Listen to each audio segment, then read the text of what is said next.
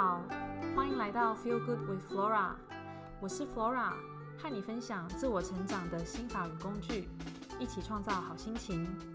那今天是节目的第一集，主要和大家介绍我是谁，创办 Feel Good with Flora 的原因，以及这个节目适合怎么样的人来收听，又可以获得什么。你可以在我的网站 feelgoodwithflora.com 上面找到每一集节目的逐字稿。Flora 的拼法是 F L O R A。Are you ready to feel good? Let's go！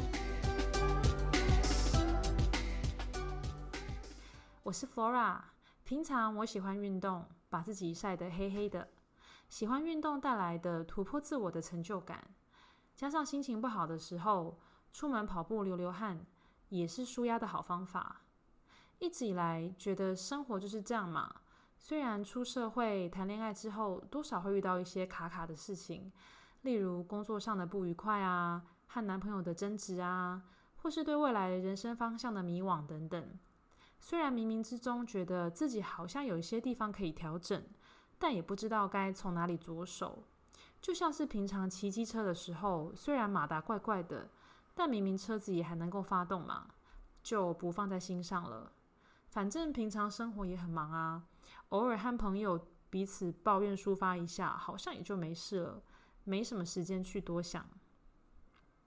直到和交往四年的男朋友分手的那天，我的世界好像崩坏了。听起来很像某一种老派的歌词，但我相信经历过情伤的朋友应该都很能够体会。除了要面对分手带来的伤痛，更可怕的是。过去曾经熟悉的一切都被挑战了，从恋爱观、生活观到整个人生存在的价值，好像一瞬间全部归零。我开始质疑自己，是不是哪里做错了呢？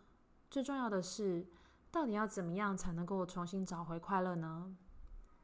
因为这样，那时候的我看了很多的书，还花钱找了感情教练。甚至在网络上买过如何挽回前男友系列课程，这种现在看起来有点荒唐又可爱的行为。我发现感情的挫折其实只是冰山的一角，这整座冰山下面暗藏的讯息，大部分来自于把自己的快乐外包给别人，期待别人可以带来自我肯定和安全感。如果我们能够把快乐的主导权拿回来，不是很好吗？这个念头对当时的我来说，一方面有点陌生，一方面又觉得很兴奋。好吧，那该从哪里开始呢？这就让我联想到平常运动健身的时候，教练常常说，如果某块肌肉从来没有发力过，那就要从重量轻的训练开始，去摸索发力的诀窍。如果我们把情绪想成一种肌肉，那我们也要每天从生活中去锻炼。这个道理好像大同小异，因为这样子，我开始在生活中做了一连串的小实验或是小挑战。例如，一个人去餐厅吃饭，感觉超尴尬，但真的是这样吗？那我们就走进去给他吃一顿嘛。当我打从心里把一个人去餐厅吃饭的这件事情定义成好玩的游戏的时候，隔壁桌看过来的眼光好像也没有那么批判。反而是好奇的眼光，所以我领悟到，这个世界上能真真实实影响我的心情的人只有一个，就是我自己。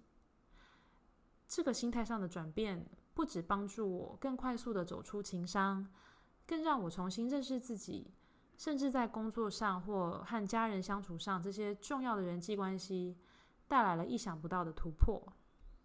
这也是 Feel Good with Flora 诞生的原因。我相信每个人都有选择快乐的权利，也值得过快乐的人生。我也知道改变往往是不舒服的，就是因为不容易，所以更需要从两个层面，也就是在心态上和技巧上不断的去练习。我不是什么心理专家，只是以自己过去的领悟，加上一些从书上或身边朋友讨论吸收到的资讯，整理在这里和你分享，一起学习。那节目的内容会分成三大主轴，包含自我接纳、情绪锻炼和沟通表达。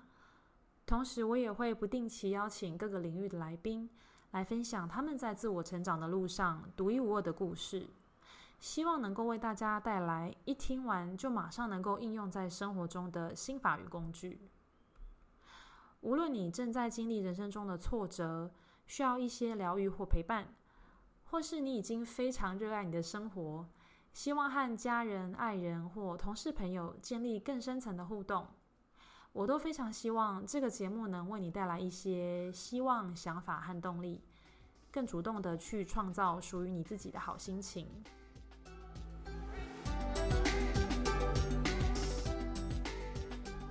非常谢谢你今天抽空收听这集的节目，也欢迎你持续锁定 Feel Good with Flora。